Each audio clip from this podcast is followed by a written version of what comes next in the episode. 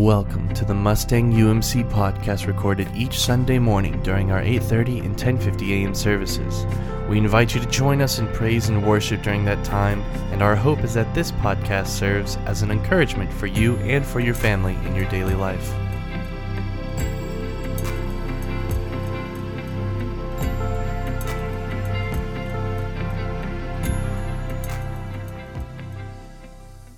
So, we do invite you to remain standing for our scripture reading that comes from Jonah chapter 2. This is Jonah chapter 2, verses 1 through 10. Let's give our attention to the reading of God's holy word. Then Jonah prayed to the Lord his God from the belly of the fish, saying, I called out to the Lord out of my distress, and he answered me. Out of the belly of Sheol I cried, and you heard my voice. For you cast me into the deep, into the heart of the seas, and the floods surrounded me. All your waves and your billows passed over me. Then I said, I am driven away from your sight, yet I shall again look upon your holy temple.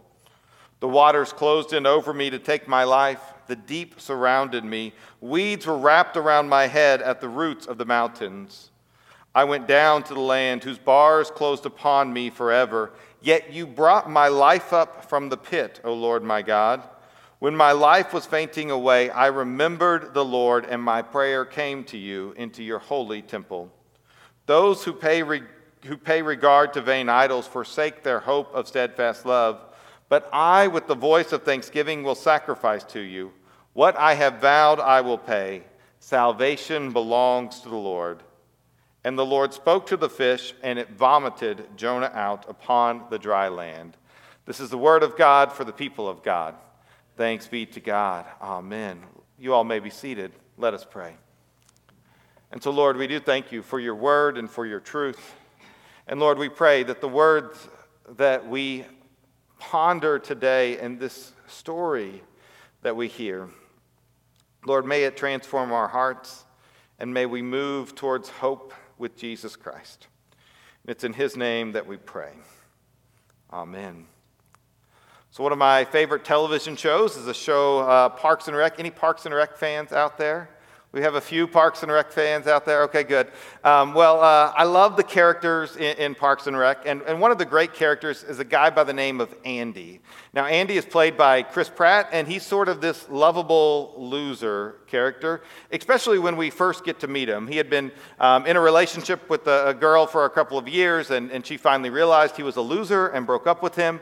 Um, his band, Mouse Rat, um, was not producing the hits that he imagined that they would. Um, he was homeless, just broken up with his girlfriend. His band wasn't doing well, um, and his, he thought his life was a pit until he literally fell into a pit and bo- broke both of his legs. And this is Andy. And, and I think that this sort of symbol is uh, a kind of a symbol for, for Andy's life, is, is it's kind of this journey that began sort of at this place of the literal pits, um, and then it only went up from there. Now, the, the pit really uh, is, a, is a symbol throughout Scripture, and, and really even in our own lives today, of a place of low that different people experience. And in fact, we've all probably experienced a low of some sort. Um, and when I think about different movies, um, or different television shows, there's always moments in which we find whoever the, the protagonist, whoever the main character is, we find them, there has to be a low moment, a pit that they have to experience. Uh, our family was watching some Avenger movies uh, yesterday, and, and part of what we, we saw um, was this moment in which Captain America, beaten up, laid on the ground, even his shield is partially destroyed, as sort of this moment of the pit in his life and in his experience. And so, kids, I invite you, um, whether you're watching online at your house or whether you're here in the room, to in box one, I want you to draw a picture of a movie character or a book character or somebody who's at their low moment, uh, whose life is in the pit. Now, here's what we understand about the pit for us is, is the pit is this strange place, all right, that is the place in which despair and hope can collide, all right? That, that no matter what's happened in us or to us, the pit can be this place in which there is despair but also the possibility for hope. Now, one of the hard things about the pit is sometimes the pit is because of our own choices or our own behaviors or things that we are doing. I think about um, people in the recovery world that um, we talk about rock bottom and that it's important for people to hit rock bottom so that they know that it's time to go up. But I know that sometimes life is what happens to us. And the pit is, is all these things that we haven't done, but it just seems like life gets worse and worse and worse. And when we can't take any more, it feels like even then sometimes we go down. And despair can go on. And sometimes we wonder how low is this pit? How deep is it? And when are we at our rock bottom? When is despair at its fullest? Because whenever we get to the pit, we have a couple of choices. Either we can dig in or we can look up. Either we can dig in and say, This is my life, or we can look up to a place that was different. And each of us experienced the pit in our own way and in our own different way. Now, for Jonah, it's interesting where and when he experienced his bottom or his pit. Now, if you weren't with us last week, we talked about Jonah chapter 1, and let me just review that real quickly. Jonah is a prophet from God, and Jonah received a message from God that said, I want you to go east and tell the people of Nineveh to repent. And instead, he goes west and runs away from God. But you can't run away from God, even though you and I sometimes try. And so while he was running away, he got on a boat that was headed as far away as he could imagine. But God sent a storm and everybody on the boat was terrified, and, and they were wondering why this was happening. And eventually it was determined that it was Jonah's fault. And they said, Jonah, what are you doing? And he said, I'm running from God. And so these sailors, they hit bottom when they knew that there was no chance for them to survive unless they cried out to Jonah's God. And so they cried out to Jonah's God, and they determined that the best course of action was actually to throw Jonah into the sea. And when they did, the sea subsided, and they praised Jonah's God, and they made sacrifices t- to his God. And they believed in Jonah's God, even though Jonah really didn't do much to convince them. And so in chapter 2, we, we find that Jonah had been eaten by this large fish. But before that, Jonah experienced his low. It's interesting what it says here. The low wasn't on the boat, the low was here. It says, The waters closed in over me to take my life. The deep surrounded me. Weeds were wrapped around my head at the roots of the mountains. And so imagine this scene, if you will, as Jonah descending into the water, seaweed wrapped around his head, struggling to breathe, struggling to wonder what is next. And so, kids in box two, I'd love for you to draw a picture of Jonah um, as he's sort of in this moment with the seaweed wrapped around his head um, at the bottom of the sea. And so, it was only then, at this moment, that he remembered the Lord. And this is what it says When my life was fainting away, I remembered the Lord, and my prayer came to you into your holy temple. Now, this is strange because Jonah's a prophet from God, and, and, surely he would have remembered earlier, right? Even when they were asking him, Who is your God? Maybe then would have been a chance where Jonah could have said, Hey, why don't I ask God to save us? Why don't I ask, why don't I do what God said to do? But it wasn't until his last breath was fleeting that he remembered the Lord. And I think that sometimes this is us, right? I mean, that's really what, as I've studied this book of Jonah, I think it's really a story about you and I as people that, that when our life is fading away, when things are going down, when we are descending into the pit, it isn't until our most desperate moment that we cry out to God.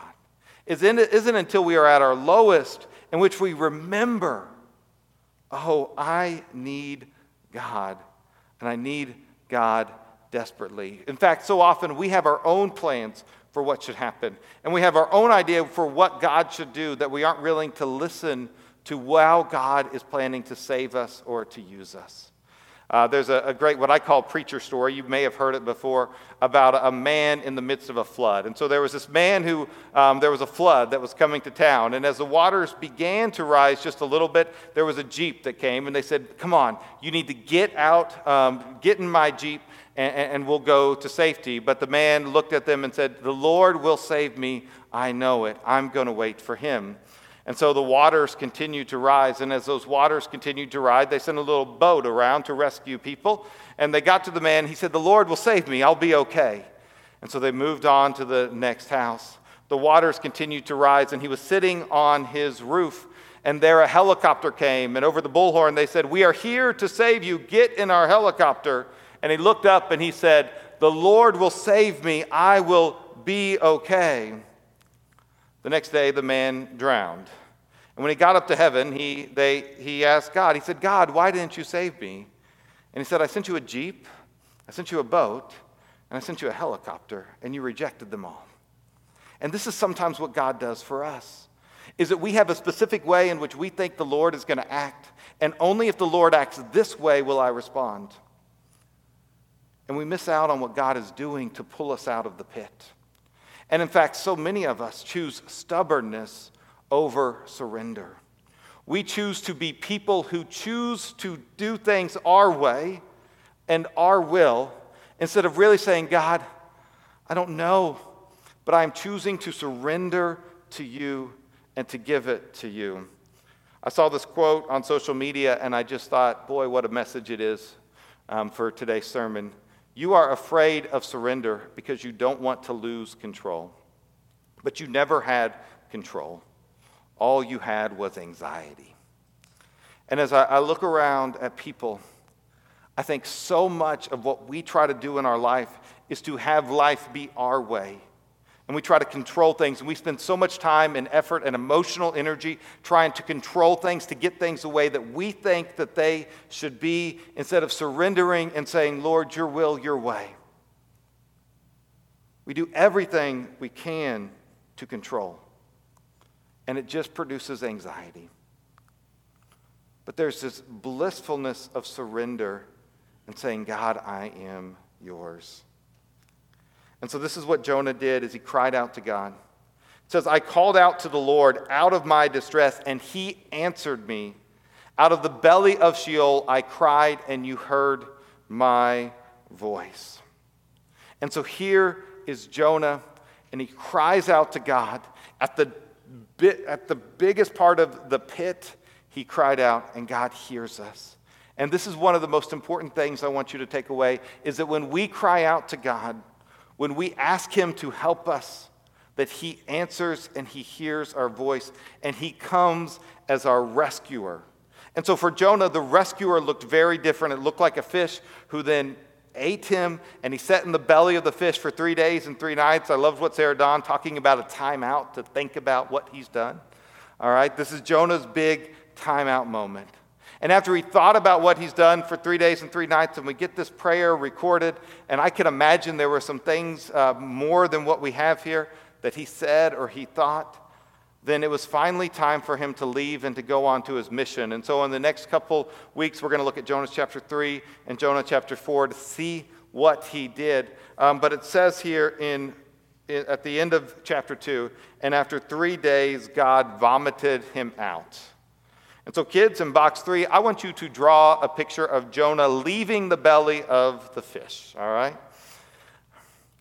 And so here he finds himself on the shore, ready to go. Now, what is interesting to me in this prayer, all right, is not just what is there, but what isn't there. Um, now, one of the things that is there, and we see it in verse 9, but I, with the voice of thanksgiving, will sacrifice to you. What I have vowed, I will pay. Salvation belongs to the Lord. And so here, Jonah is thankful that God has saved him. He rejoices what God has done. But what is interesting is what is not there.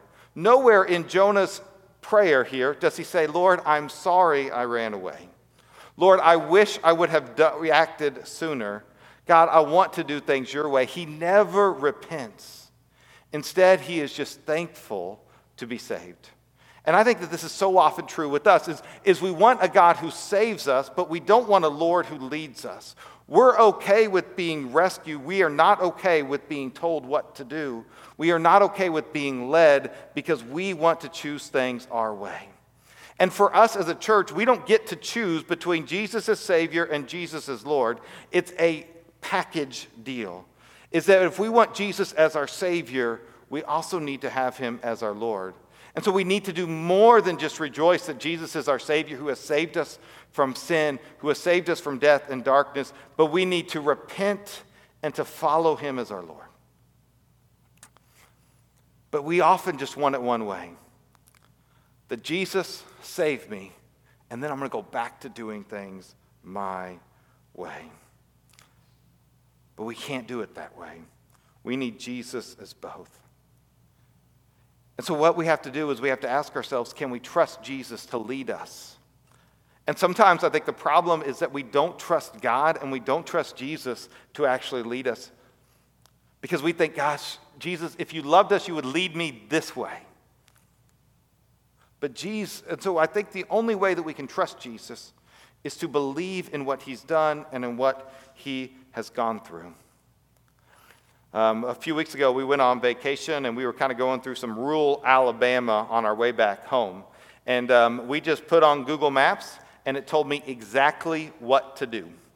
And it was some weird stuff, right? It'd be like two miles, turn right. And then it would be like half a mile, turn left. And, and I had no idea what little small town we were in, what the speed limit was, anything like that. But I had such trust in Google Maps that it could have been leading me all sorts of places, but I was trusting that it was leading me to my destination, and I had no qualms following this device that was connected to the system.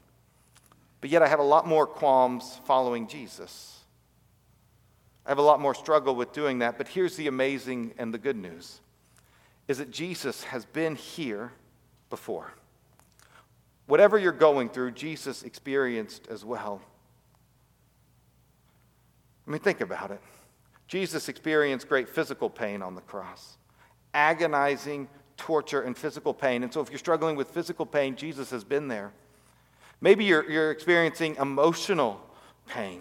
Probably a lot of us are, are there. We're grieving the loss of, of something. And, and Jesus lost friends. I mean, I think about when he lost his friend Lazarus, and it says that he wept. He knows what it's like to lose somebody close to him. The agony he saw as he was losing his own life and grieving for his mother is part of the story I remember. And so he's gone through great emotional pain. He's gone through relational pain as his disciples abandoned him, as Judas betrayed him, as Peter denied him. These experiences of humanity that he went through, this deep pain. And he also went through the pain of death. Now, one of the things we say in our Apostles' Creed, and sometimes we just say it so ritualistically that we don't resonate with what it says, is we say these words He descended to the dead. And what we believe is that from the time Jesus died on Friday until the time he was raised on Sunday, is that Jesus descended to the place of the dead. Now, different theologians have different theories about what he did there, but what I think is most important for us is that Jesus didn't just metaphorically experienced death. He physically experienced breathing his last breath, and he descended to the place of the dead and the depths. He went to the lowest of lows, to the pit of the pits. And we all know that death is a terrible, terrible thing. It is the pits. But Jesus is the resurrection who can lift us up. And we can trust him to follow, that he can be the Lord that will lead us. There was a man who was walking down the road when he fell into a pit. And while he was down there in the pit, he, he, he tried to find a way out, but he was unable to, to find a way out. And, and he looked up and he saw a doctor walking by. And so he, called out to the person in the medical code. He said, Doctor, doctor, I'm down here. Can you save me? And the doctor took out his prescription pad, wrote a prescription, and threw it down the hole and walked on by. Later, he saw a pastor and he thought, oh, maybe the pastor will help me. Surely they're supposed to be good people, right? And so he, he cried out, he said, Pastor, Pastor, can you, can you help me? And the pastor looked down, he took out a piece of paper, he wrote down a prayer, threw it into the hole, and kept walking. Later, the, the man saw a friend. And he said, Hey, friend, you, I'm down here in the, the pit. Can you help me? And all of a sudden, the friend jumped into the pit. And he looked at him and he said, What are you doing, you idiot? Now we're both stuck down here. But the friend looked at him and said, Yeah, but I've been down here before and I know the way out. My friends, this is the friend we have in Jesus. He has been down here to the pit. And whatever your pit is, whatever your low is, whatever you've descended to, He has descended to as well. And He knows the way out. And the way out is hope, and the way out is love, and the way out is joy. Because the pit is the place in which despair and hope meet, because the pit can be the place in which we realize that it's not our way, but that Jesus is the way. And that we realize that we have no other hope. There is another in the fire, and there is another in the pit of despair, and his name is Jesus. And Jesus is the only one who can lead you out. So many of us, we think, I don't need this. I can get out of this pit myself. But you cannot. You were not made to. You were made to be led out by Jesus. Can you let him? You were made to take one step of faith and to say, There is hope in the midst of despair. Can we follow him? Because he will lead us out that way. And so, kids in box four, I'd love for you to, to draw a picture of Jesus leading you out of the pit. And imagine what that would be like. And I don't know about you, but sometimes I, I think, um, you know, like life has a lot of pits. And sometimes I fall deeper and deeper into one, and sometimes I get out of one, and it's kind of like an Oklahoma road just full of potholes, right? And you just fall into another one and fall into another one. And the good news is, is that when you fall, Jesus can help us out of any pit that we're in. And we're going to experience highs and lows, but can we experience them with Jesus? And so, what I want us to do now is, is I just want us to take a couple of minutes. Uh, if you're at home, um, we're just going to have Ruben come up here and just play a little bit and just have this time of prayer. We invite you to give this to the Lord. And, and if there's a pit that maybe you've been trying to dig out yourself, that, that you would just say, God, I can't do this anymore. I'm going to surrender to you. And if you're here in the room, we invite you to pray where you are, but we also invite you to come up here at the altar and just, and just surrender to Jesus whatever it is that is holding you back, whatever it is where He can handle your anger, He can handle your despair, He can handle your grief because He's been there before, and give it to Jesus. And maybe there's some people either on TV, either on TV or, or in the room, that you've tried to live life your own way for a long time. And you've tried to do it your way, and you've never surrendered to Jesus and say, Jesus, I give it all to you. I can't do it anymore. I need your help. I need your love. And so maybe today is the day that you're going to follow Jesus. And so we invite you to come forward in this altar. There is something about the posture of kneeling that communicates surrender with our body. So if that's you today, if you need to surrender what's on your heart to Jesus, if you need to surrender your heart to Jesus, we're going to just give you a little bit of time to come forward now before we sing our closing song.